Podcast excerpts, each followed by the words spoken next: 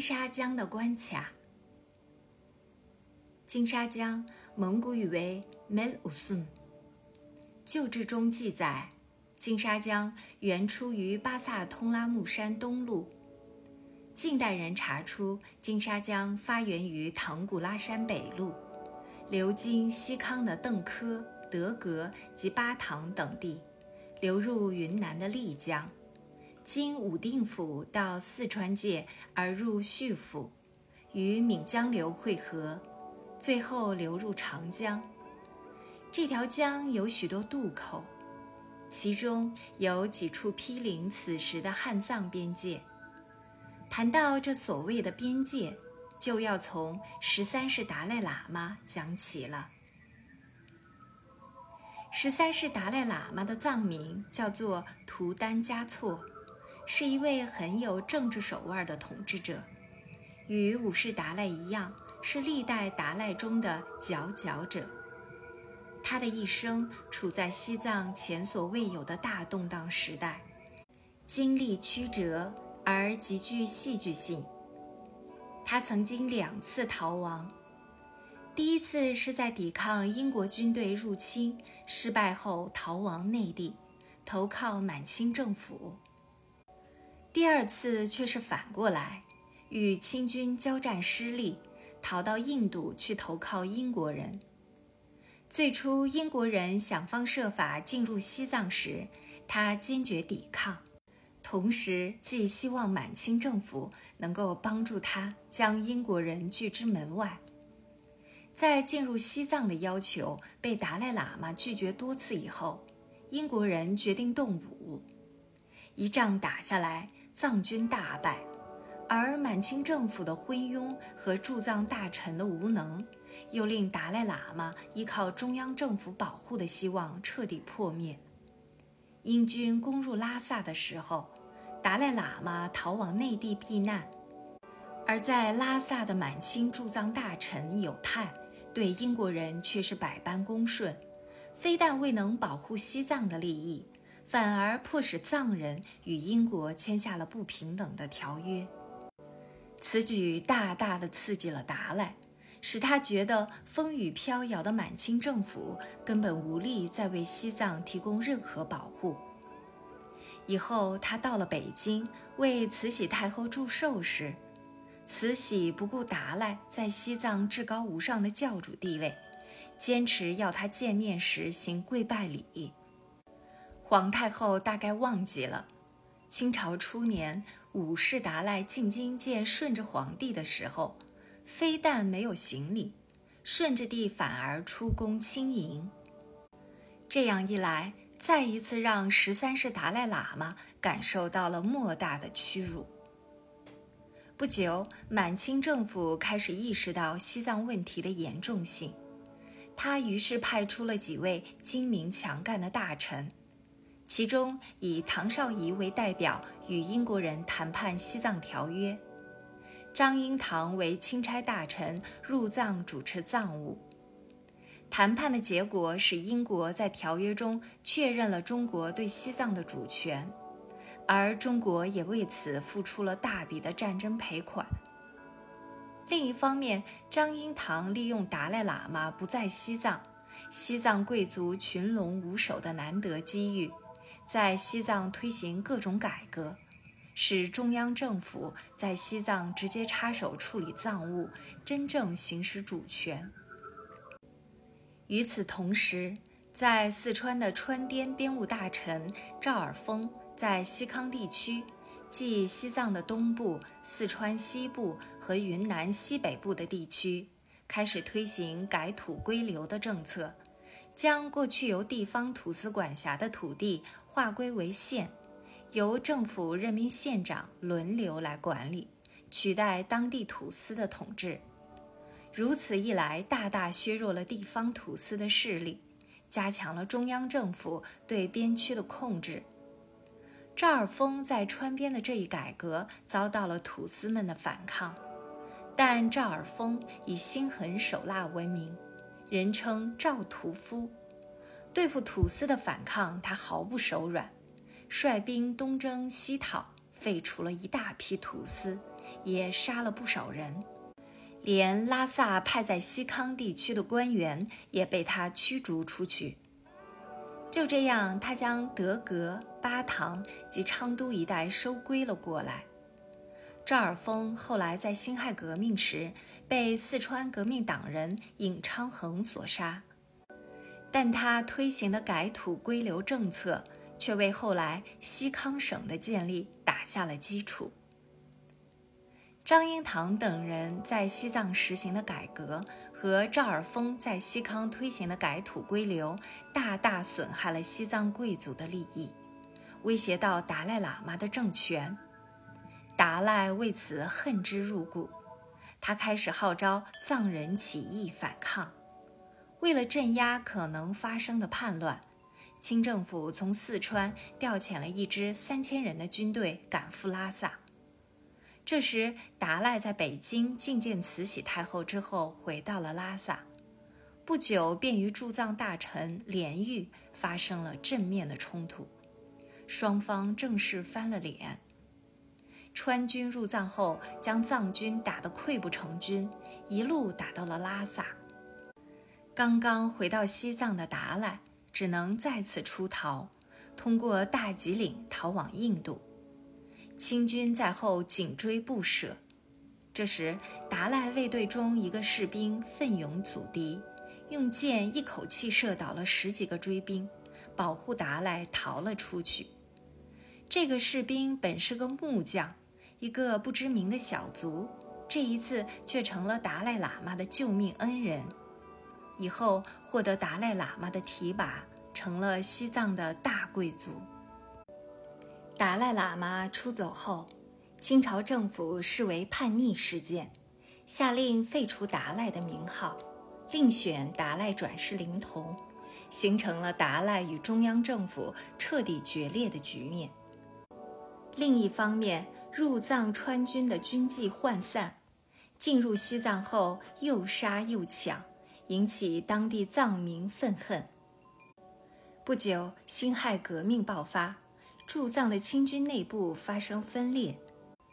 事实上，这批川军早已为四川的帮派袍哥所控制，一切由袍哥中的老大、老二说了算。当时任统领的中隐根本无法指挥。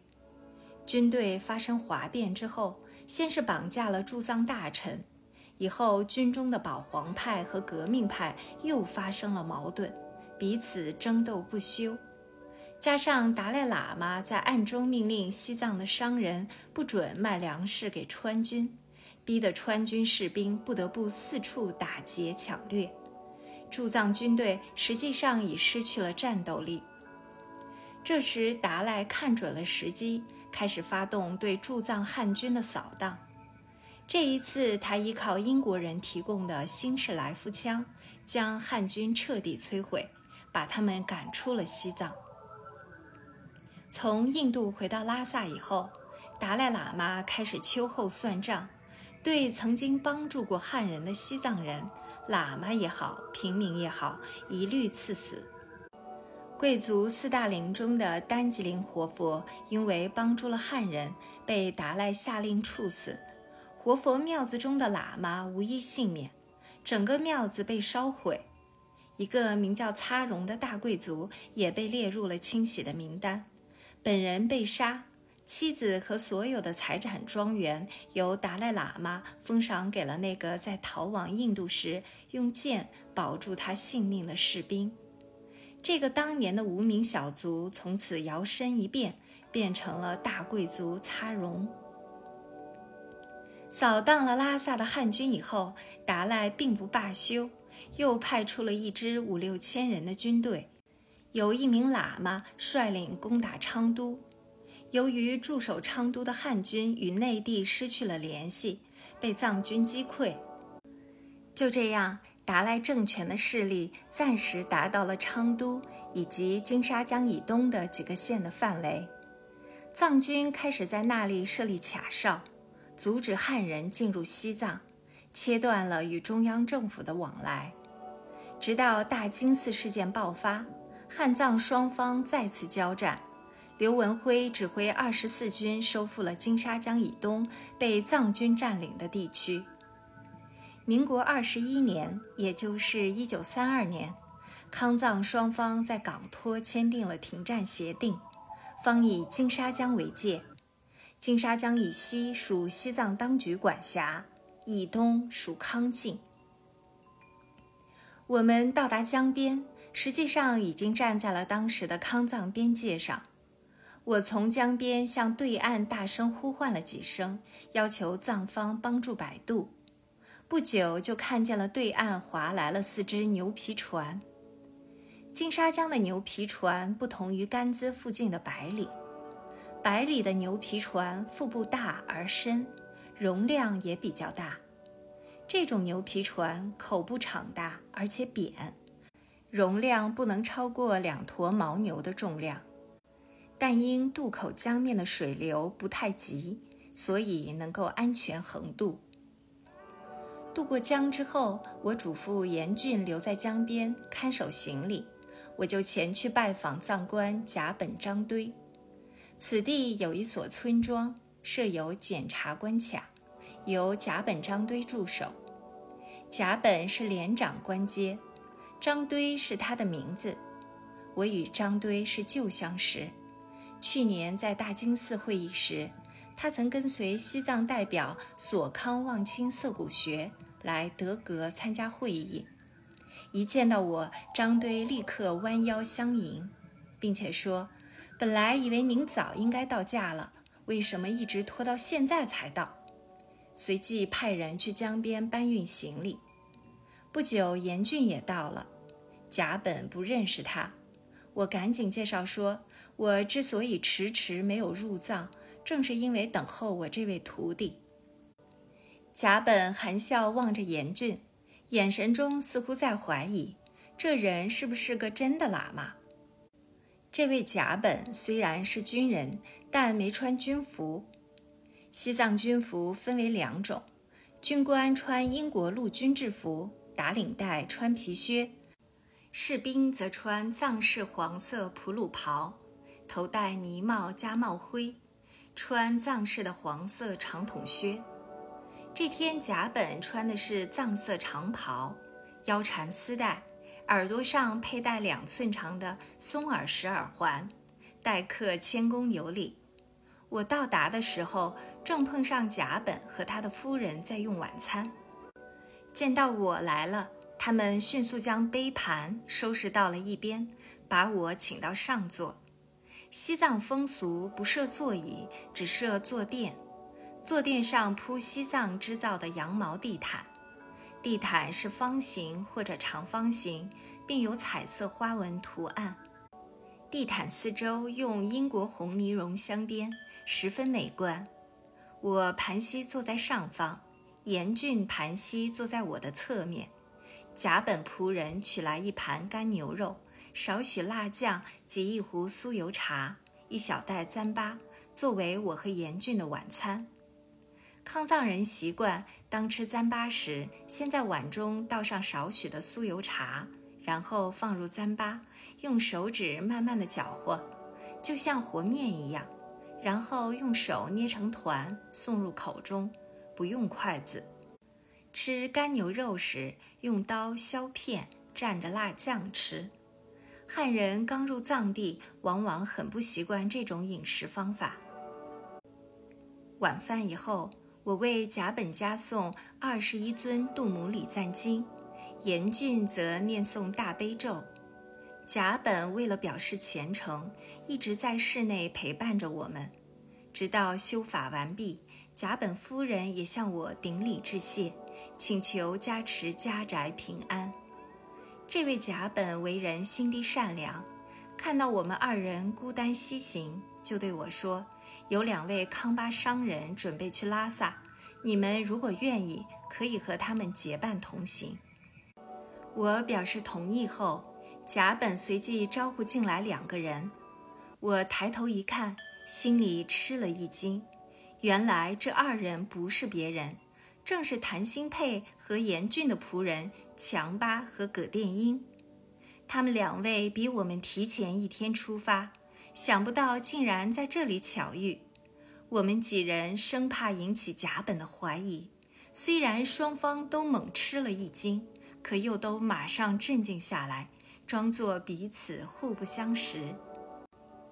第二天早上，在诵经祈祷之后，甲本献上哈达及酥油、干牛肉等物作为路上的口粮，并交给我一纸乌拉马牌，告诉我只要有了这张马牌，就可径直到达江达。